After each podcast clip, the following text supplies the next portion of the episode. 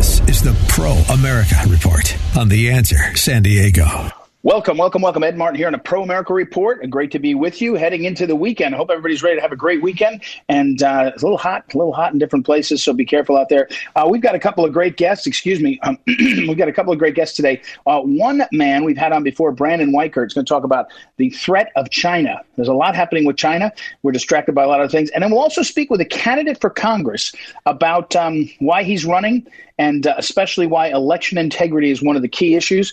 And so that will be interesting. And so, well, listen, let me let me um, set up what I think is the most important issue right now that we be understanding, that we understand at this point.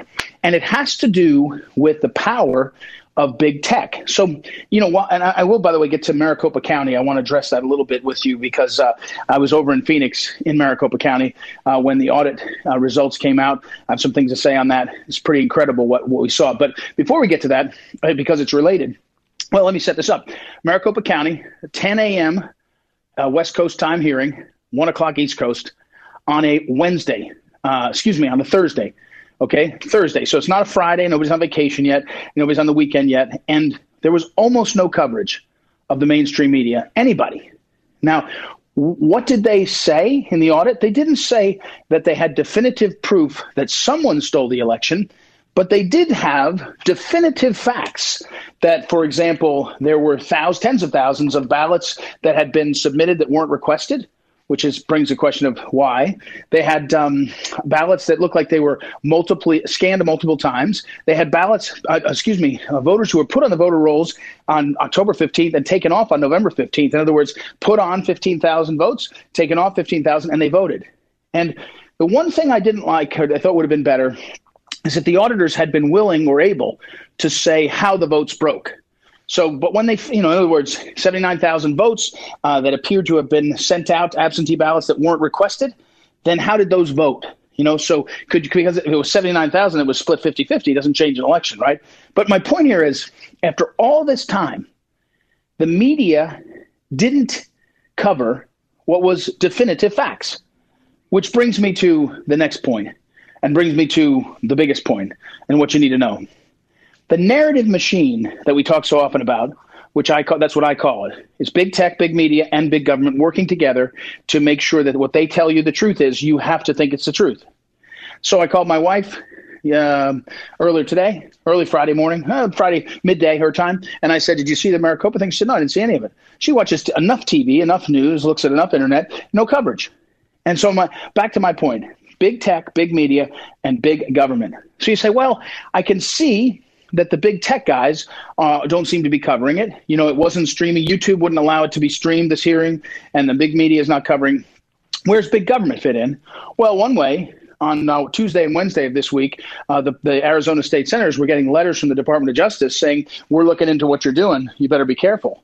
He's like, "Whoa, that's a that's a significant thing. If you're a state senator, that's a significant message. You know, we're looking into what you're doing. Be careful what you're doing." But here's the most telling thing this week: from the lectern in the White House, Jen Psaki spoke not once but twice about what the plan is, what big government is doing to silence its citizens. And so she first said, We know that 65% of all the misinformation, defined by her, defined by the White House, but the misinformation about health, that's COVID and the pandemic and the lockdowns and everything else, Psaki said, We know that there's about a dozen influencers that are making the biggest impact. And we're going to give that list to Facebook and ask them to silence them. So you say, holy cow, you're kidding me. Like, is this is this really happening? I mean, are we under the Alien and Sedition Acts, so the early part of our country, where we're going to use government to enforce, you know, say who is lying and who is not telling the truth? By the way, I'm saying that so that you realize there is a tradition for this. This isn't totally unheard of, even in American life, to see government being used against we the people on speech. We fought through it. We thought we had more freedom. But, but Jen Psaki said we have 12 people, 12 influencers, 12 websites it may be, that are the most influential in what the White House says is misinformation. We're going to give it to Facebook. And then from the lectern, a separate, a separate um, interaction, Psaki says, we're going to expect that the other platforms, if they realize that you know one of the, one of the big platforms is Facebook is silencing these people for misinformation, they should all do it.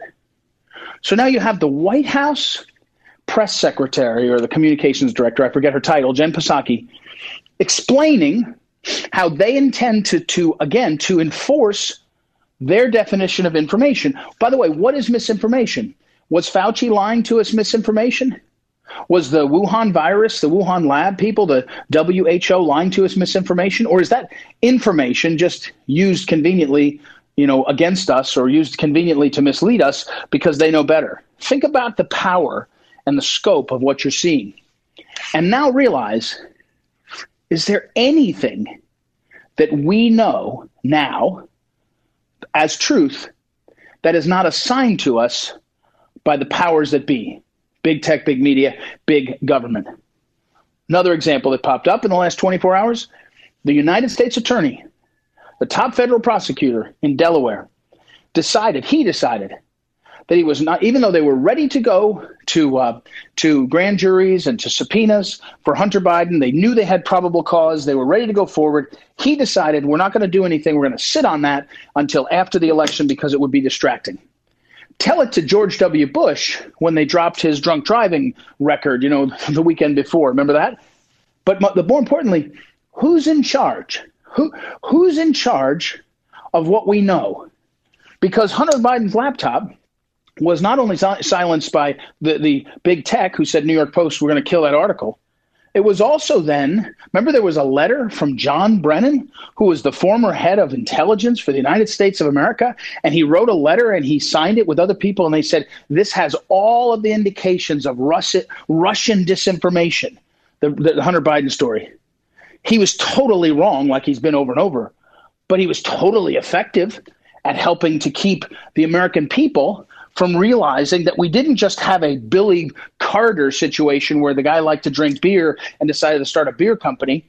And that's Billy Jimmy Carter's brother after he was president. We had somebody who had an ongoing relationship with foreign entities to the tune of tens of millions, hundreds of millions, billions. I don't know, billion sounds a little high, but whatever it is, it could be wrong on the total number. But we have that, and, and it was silenced. What we know and what our citizens know, what our fellow men and women know as true, is being defined not by you know a spirited open dialogue where people consider different things. No. You're only going to hear a few voices. You're only going to know a few things. And if you get off of the narrative if you start to crack the narrative you will be targeted. You'll be targeted by the prosecutors. You'll be targeted by the uh, White House. You'll be targeted by Facebook. I told you I was in Arizona. I spent some time with Floyd Brown, who runs an organiz- an entity called Liftable Media, which has a bunch of clients, but one of the most famous is Western Journal. And Western Journal in the 2014, 15, 16 period figured out how to use Facebook. It's a really interesting story. It was some young people, uh, Floyd Brown's son actually, and his, his roommate from college knew how to use Facebook to drive people from Facebook to the website Western Journal. Western Journal was receiving a billion with a B page views per month in 2016. And one day, Facebook changed their algorithm and Liftable Media, Western Journal, lost 90% of its business. The algorithm changed. Now, the algorithm changing, it's, it's a private business. You can do what you want, I suppose. The question is when government works together with the big tech and big media to, to define what we know. That should be scary to everybody. And we're seeing more and more public indications that they're not going to be particularly uh, coy about it. They're not going to be particularly circumspect. You know, you probably wonder to yourself, you know, was the CIA or was the FBI or was the, uh, you know, the forces in government influencing the, the NBC Evening News in the 1980s? Probably trying to. But that's different than right now, where we're seeing such a dominance in controlling what we know and what we see, and therefore what we believe and what we do. This, this, this power is a threat to the republic. That's, that's, that's clear now. And that's what we've seen, and that's what you need to know. All right, uh, we've got a couple of great guests today. As I mentioned, we're going to talk to a candidate for U.S. Congress. We'll see what he says on election integrity, and we also will catch up, uh, and very important, with our friend Brandon Weichert. While we're talking about all these other things, China's getting ready to eat our lunch and maybe uh, destroy our nation. So we'll talk to them. We'll take a break, everybody. We'll be right back. It's Ed Martin here on a Pro America Report. Please visit proamericareport.com to follow up on all these and sign up for the Daily Wink. Be right back.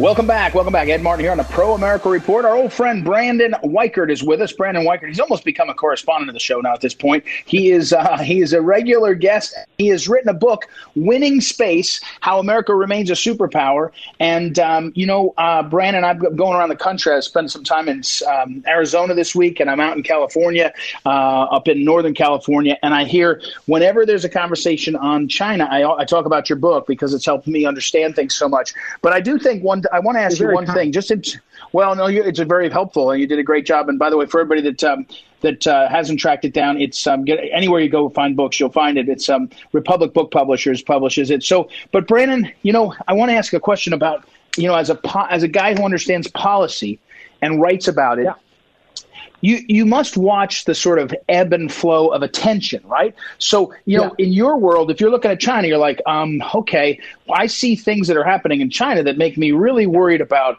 you know Taiwan, and yet the Americans are worried about I don't know, you know, everything else in the hot summer sun. And right. and as a matter of the policy, um, does that cause it's got to cause a problem right? Because you're trying to make an argument about what needs to be done and if the public's not looking a lot of the poli- policymakers aren't looking right? That's right or they can't get the kind of support they need to push through their agenda. And, and remember in, in the in the 1990s there was a group of people in the intelligence community who were trying to get both the Democrats and Republicans to pay attention to Al Qaeda and the intelligence and the, the counter the, the terrorist threat but they couldn't break through. And it took 9 11, unfortunately, for people to start paying attention. And so if you sometimes have a threat that isn't well understood by our uh, elected people and by our voters. Therefore, the, the system doesn't recognize that threat until it's too late. And that's what I'm afraid of happening not just with China generally, but with our strategic interests in space.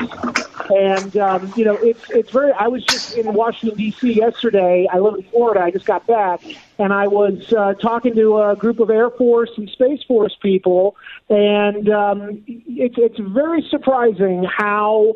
Uh, very few people understand or want to acknowledge the severity of the threat partly because they're worried that they'll be labeled uh, racist or that they'll be anti-Asian if they recognize China as a strategic competitor, or that they're worried that they're going to offend the sensibilities of notably liberal members of Congress and the Biden administration.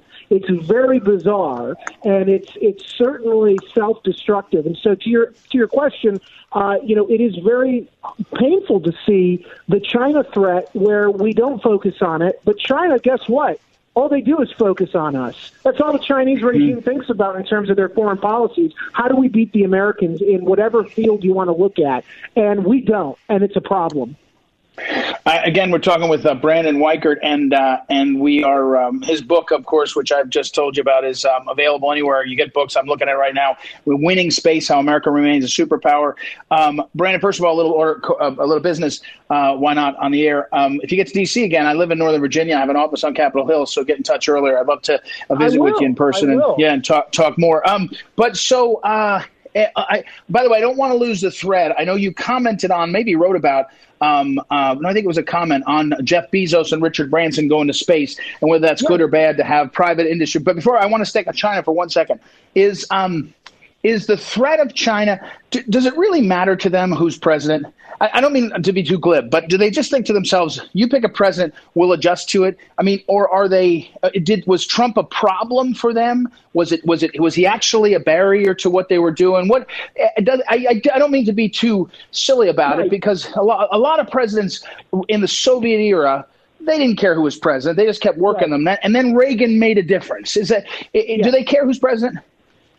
They they well, Trump made them care. Uh, so basically, from Nixon until um, Obama, uh, the Chinese had spent a considerable amount of time and money, and the, and the Russians have as well, uh, kind of figuring out the different quirks of the American system and how to manipulate it and how to manage perception and how to basically get what they want regardless of which party's in power.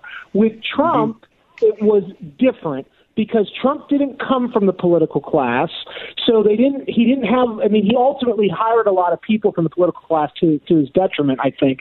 But initially Trump was very hard to read because even the people he was relying on were not the usual suspects from the Republican Party establishment. So it did matter and particularly the trade war really upset the balance with China. Trump won the trade war in terms of the, the soybean and the agricultural products. Um, and I argue actually that that's one of the reasons why COVID 19 afflicted us is because I think once it got out from wherever it got out from in China, that the Chinese regime was not compelled to uh, lock the country down. And in fact, they wanted to let the disease get out as a punishment to the Americans because they knew the Americans would not be able to lock down the way their authoritarian system could to prevent the spread. And I think that so Trump was very, very dangerous to them. And I think that's why they were so happy to see him go uh, because Trump was taking China on. He was calling it a threat. He was doing. He wasn't just calling it a threat. Because remember, George W. Bush initially called them a threat, but Trump was actually acting on the rhetoric in the trade realm, in an area where the Americans had basically surrendered for 40 years. Trump was acting on it. He was acting on it in space. The, the announcement of Space Force and the robust NASA program that Trump gave NASA to go back to the moon and try to get to Mars with, with people, that was all because of China. And if you read the National Security Council documents from the time, if you read the White House Space Council documents from the Trump administration, there are explicit references to China. So Trump was taking them on. Uh, again, we're talking with Brandon Weichert, and uh, Brandon's a book which you need to get and have on your bookshelf and go back and, re- and, and read and then uh, refer to, but also uh, check him out where he's writing or commenting other places. Winning Space How America Remains a Superpower. A Republic Book Publishers, one of my favorite publishers, uh, publishes him. All right, so let's talk Bezos and Branson. Is it a good, and Elon Musk, is it a good thing that we have these guys racing to space? I And I don't, I'm totally, totally summarizing almost without even remembering where I read it. But one of the fears is you can't do it all from the private sector. You've got to lead from the government too. It, it, what's your sense of this? Is this all a good thing, or what's how do you how do you break it out? Getting, yeah, you're probably getting that sentiment from Winning Space because that's basically a large chunk of my book where I'm talking about you, you know how we built Silicon Valley, contrary to what my libertarian friends think it wasn't a private sector libertarian utopia. It was U.S. tax dollars,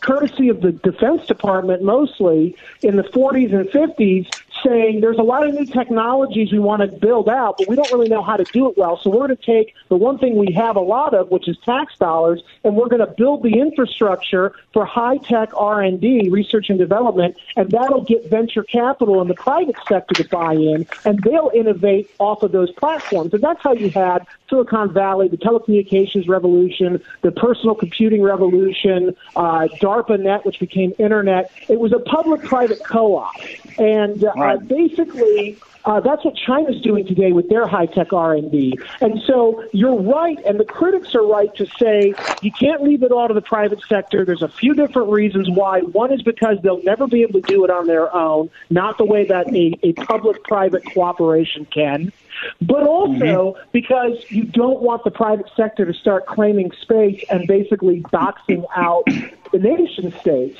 But at the same time, as I write in the National Review, because the United States government has since the 1990s systematically dismantled its federal budget, uh, budget for research and development, we have no mm-hmm. choice but to rely. I'm sorry.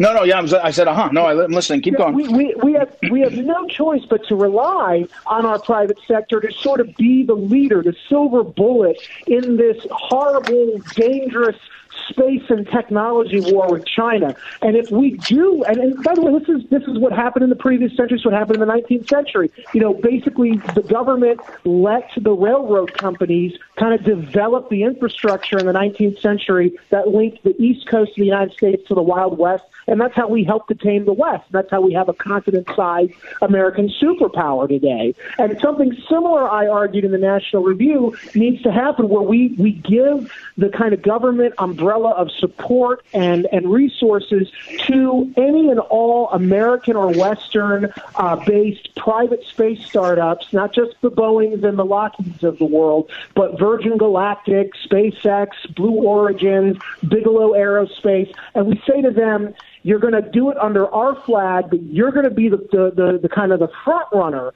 in developing space for the United States, and you're going to beat the Chinese for us. And that's how we're going to win the future. And if we do that, then the you know the geopolitical strategy always says the flag follows trade. Inevitably, as the new human-based market in space, the space mining, space tourism, reusable launch vehicle uh, markets are created over the next 20 years. Inevitably, Space Force and the U.S. military will have to follow and secure those critical orbits and choke points. And so we need that cooperation. So the hmm. critics are right to say we can't leave it all to the private sector because they can't do it all. But the critics are wrong in that we can't also start coming down on SpaceX, for instance, and de- denying them launch permits for their very radical, uh, you know, reusable launch launches out of concern for safety. We're in a race with China. China doesn't have any qualms about safety, so we need to beat right. them. And part of beating right. them is letting the private sector run wild. Hmm.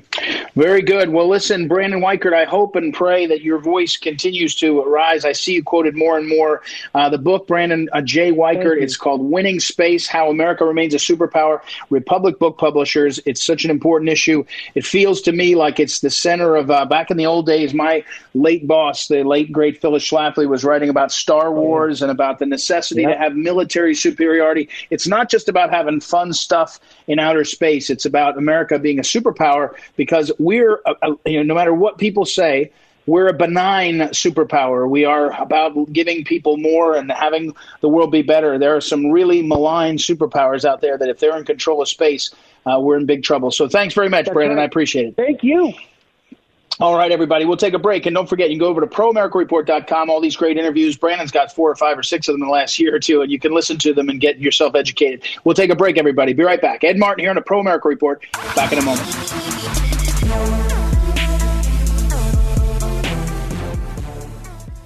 Welcome back, everybody. Ed Martin here on a Pro America Report. It's not too early. It's not too early to start talking to. We're not, you know, getting to election time. It's still, at least for Congress, it's a, you know, a year and three or four months away. But it's not too early to start talking to some people that are running and they're thinking about these issues. And so I'm really excited to have our next guest on. His name is Mike Cargile, and Mike Cargile is running for Congress. His district is the 35th district uh, in California, and he uh, he is uh, includes uh, Pomona forget some, but um, it's an inland empire, they call it. Pomona, Chino, I don't know, Ontario, a bunch of places. And so his district is a big, sprawling district. He'll tell us a little bit about his opponent first when we start. Uh, but first of all, welcome, Mike. How are you? Welcome to the program, Mike. Mike Cargile, and I'll put his website up on social media so you can track him down. It's cargileforcongress.com. Welcome, sir. Oh, thank you so much, Ed, for having me on. I appreciate this. So give me, give me, give me 90 seconds, 30, 60 seconds on the district, the 35th district, so people hear it. And then I want to get on and talk about some issues that you care about, and so do I. So tell us about the district and the current incumbent. Sure. My district covers from Pomona to Fontana. It's a, I think it's the greatest district in California. At one end, I have the Fairplex the greatest drag strip in the country. At the other end, I have a NASCAR track, the Auto Club Speedway. Right in between, I have an international airport. And you tell me what kind of people like drag racing and NASCAR. Right. Uh, a lot of hardworking blue collar people. I have four churches that have 10,000 plus members in it. My wow. opponent is Norma Torres. She is the only Central American in Congress. She is a Guatemalan socialist. I also hmm. have learned that I think she is the reason our southern border is like it is. I think everything right now flows through the 35th district of California. Hmm.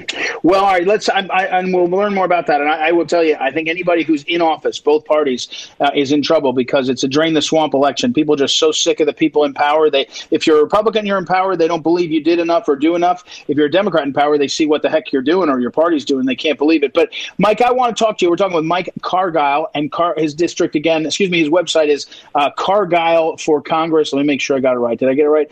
Cargile for Congress.com. Uh, .com. so you got a piece uh, that ran a few uh, ten days ago uh, an opinion piece, and it's um, it's uh, let's see, California Globe, and I'll put it up CaliforniaGlobe.com. But uh, title is "Election Integrity Lawsuit is the Key to Restoring America."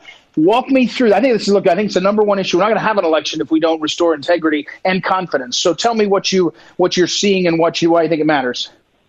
Well, Ed, it is the issue in the United States. I don't think there's any more issue more important than election integrity because out of election integrity, we get the leaders who are creating these backward laws.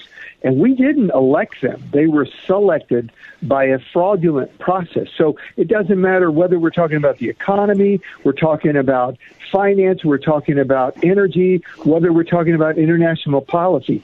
Everything springs from election integrity. And the people who are running this country were not put there by we the people. So this is the issue. There is nothing more important right now than election integrity. But I'm part of a lawsuit with the, the group that is called the Election Integrity Project, California. I joined with 12 other congressional candidates, and that gives us standing in a unique way in a federal suit we filed in the Central District in California. This is the most important lawsuit dealing with the most important issue in the country because this suit, unlike any other suit, is targeting the laws and regulations in California that enable voter fraud. And when I say that, I can't overstate this because California is driving the nation politically. The Speaker of the House, California, the Minority Leader, California, the tie breaking vote in the Senate, California, every bad aspect of H.R. 1, which is also S1, is from California. Right? Right. But here's, yeah. here's the thing, Ed. If we can fix California, we fix the country. And in doing so, probably save the world and we are the only lawsuit in the state dealing with election integrity. But you know what, Ed? We're being attacked by both parties. This lawsuit really? is no friend of either party. I, I, I characterize it like this I say election integrity is like cancer. Everybody says they want to cure cancer, but in reality, nobody wants to cure cancer because there's so much money made treating it.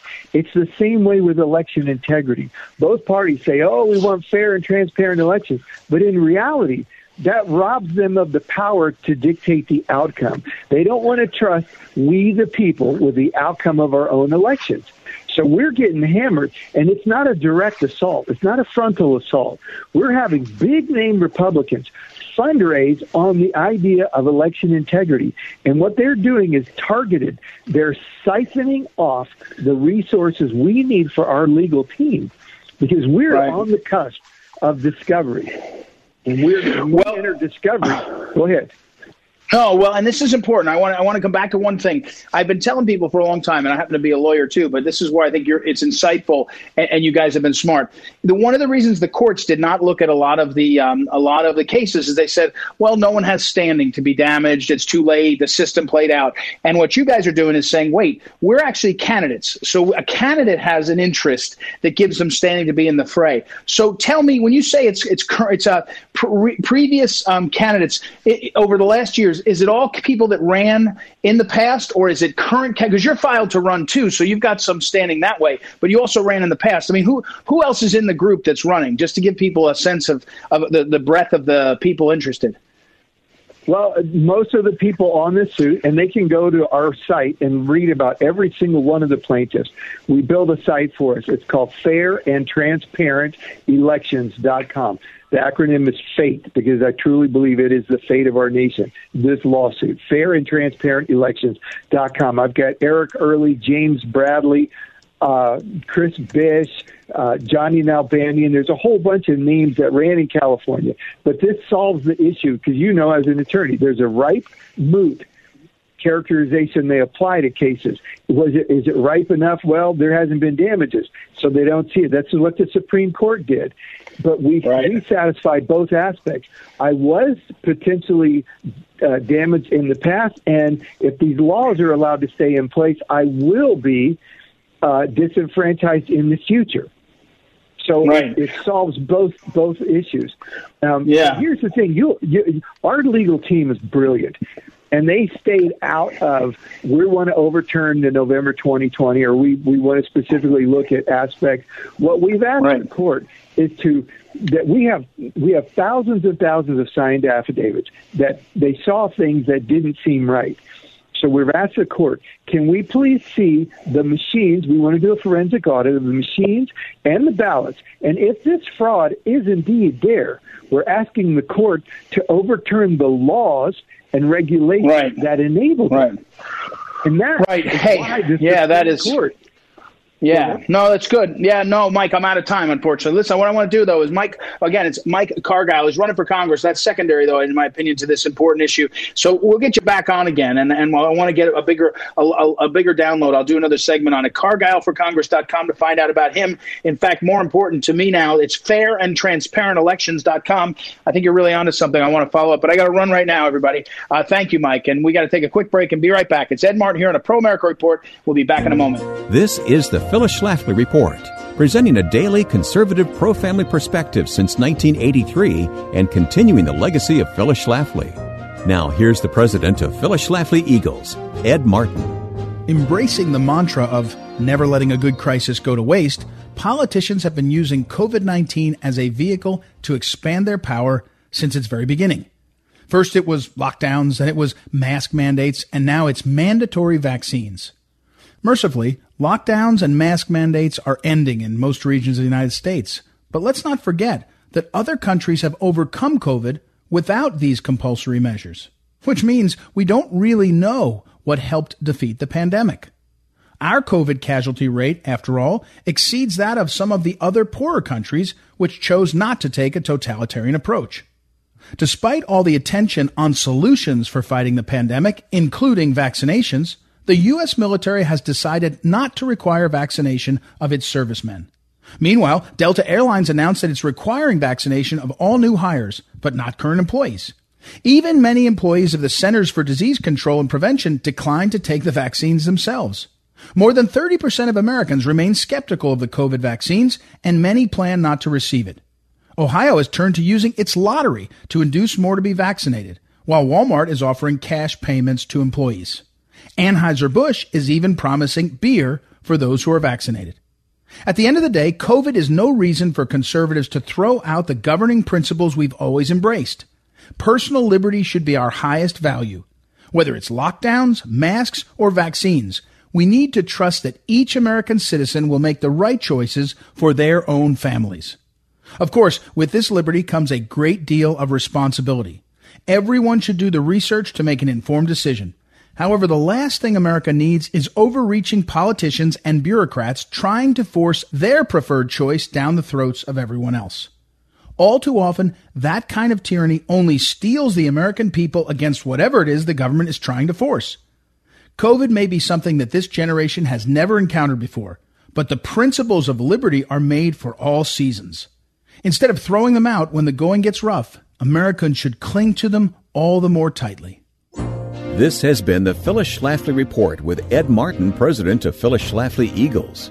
If you're busy taking notes, you can stop now because these commentaries in written form and spoken audio are archived on the website phyllisschlafly.com. Many recorded by Mrs. Schlafly herself. If you're doing research or missed a day, just go to phyllisschlafly.com. Thanks for listening and re-listening to the Phyllis Schlafly Report.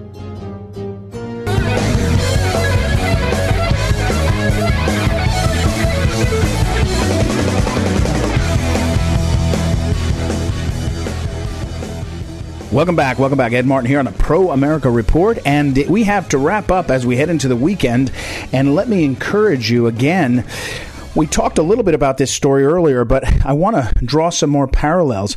Understand that your values, my values, conservative, I don't know, traditional values are under assault. And by the way, if you go over to proamericareport.com, proamericareport.com, you can see lots of these interviews with folks. One example is Abigail Shrier.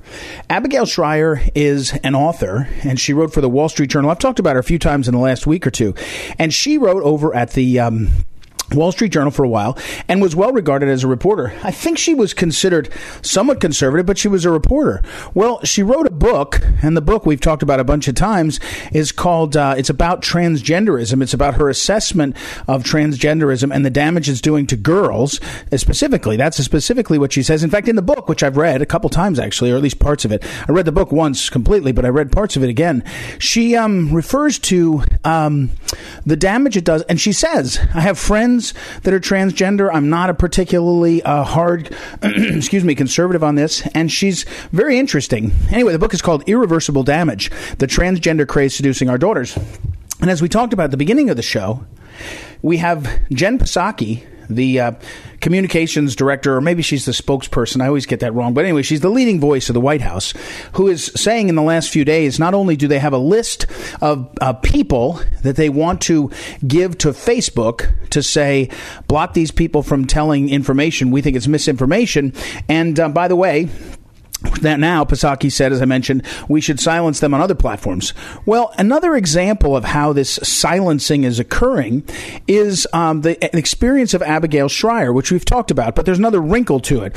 In the last few days, it has been reported that Amazon employees have been petitioning their employer, and a few of them have quit over the fact that Amazon carries this book. Remember uh, when there was a hullabaloo over Josh Hawley's book, which was supposed to come out from either Simon and Schuster or Penguin or somebody, a big book publisher. And after January 6th, he was uh, supposedly so bad that they dropped him. And uh, but here's the thing: you don't have to actually, and I've told you this over and over, you don't actually have to have the government suppress speech if you have an increasingly intolerant uh, environment for speech to exist. So if you have Amazon employees protesting, you have uh, big publishing houses deciding not to publish a U.S. senator who they contracted with, et cetera, et cetera, you get to a certain point where everybody, as I said, starts self selecting. It's a kind of self censorship that is meant to silence people. And so that's what we're seeing. And, and you know, it's easy for me to say, uh, and and maybe it's easy for all of us to say. I'm from a radio show, and from you, hey, let's just raise our voices. But a lot of people can't afford to do that. And I told you I've been traveling this uh, last couple of weeks with General Flynn and hearing people come up and tell him stories and, and watching what they're saying.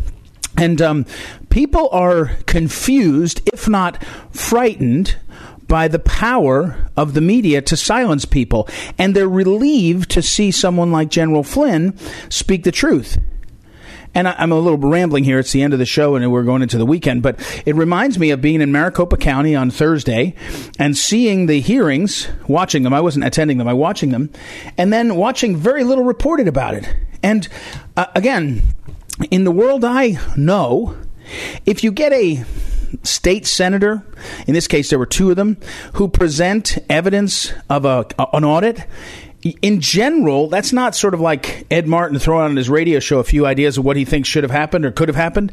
It's kind of got enough uh, credibility that it would it would cause the media to cover it differently than just ignoring it. But that didn't happen. That didn't happen. And so I guess back to my point is we're, we're you don't have to you're seeing the overlap. You're not just seeing um, you're not just seeing government say you quiet down over there, although there's some of that, but you're seeing the overlap where government is saying we're going to target we're going to tell big tech who the media, who the misinformation purveyors are and then we're going to ask them to shut them down. Remember remember what my example is. Not my example remember my description of the narrative machine it's big tech which is changing our brains with neuroscience. Very powerful. Big media, which is brainwashing us with technology derived from the intelligence community. And also, finally, it is the. Um, uh, big government. And in this case, you see big government, Jen Psaki, telling people, you have to do this, where this is what we're going to expect to have happen. It's an extraordinary thing to be at this point and to realize all that's happening. And we have a ton to worry about and to be concerned about. But part of it is identifying the problem and realizing what the problem is. And when you know what the problem is, you can then move on from there. So it is, um, it's something. Anyway, I'll put it up on social media. Uh, listen, everybody have a great weekend.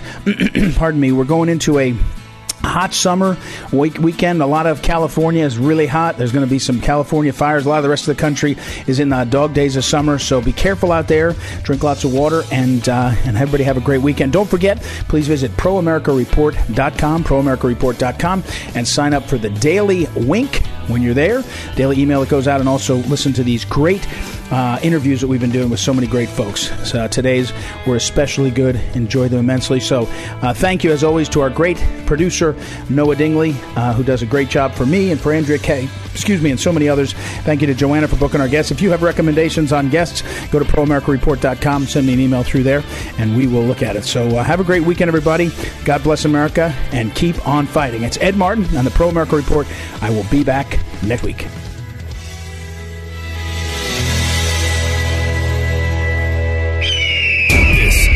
Pro America Report on The Answer San Diego.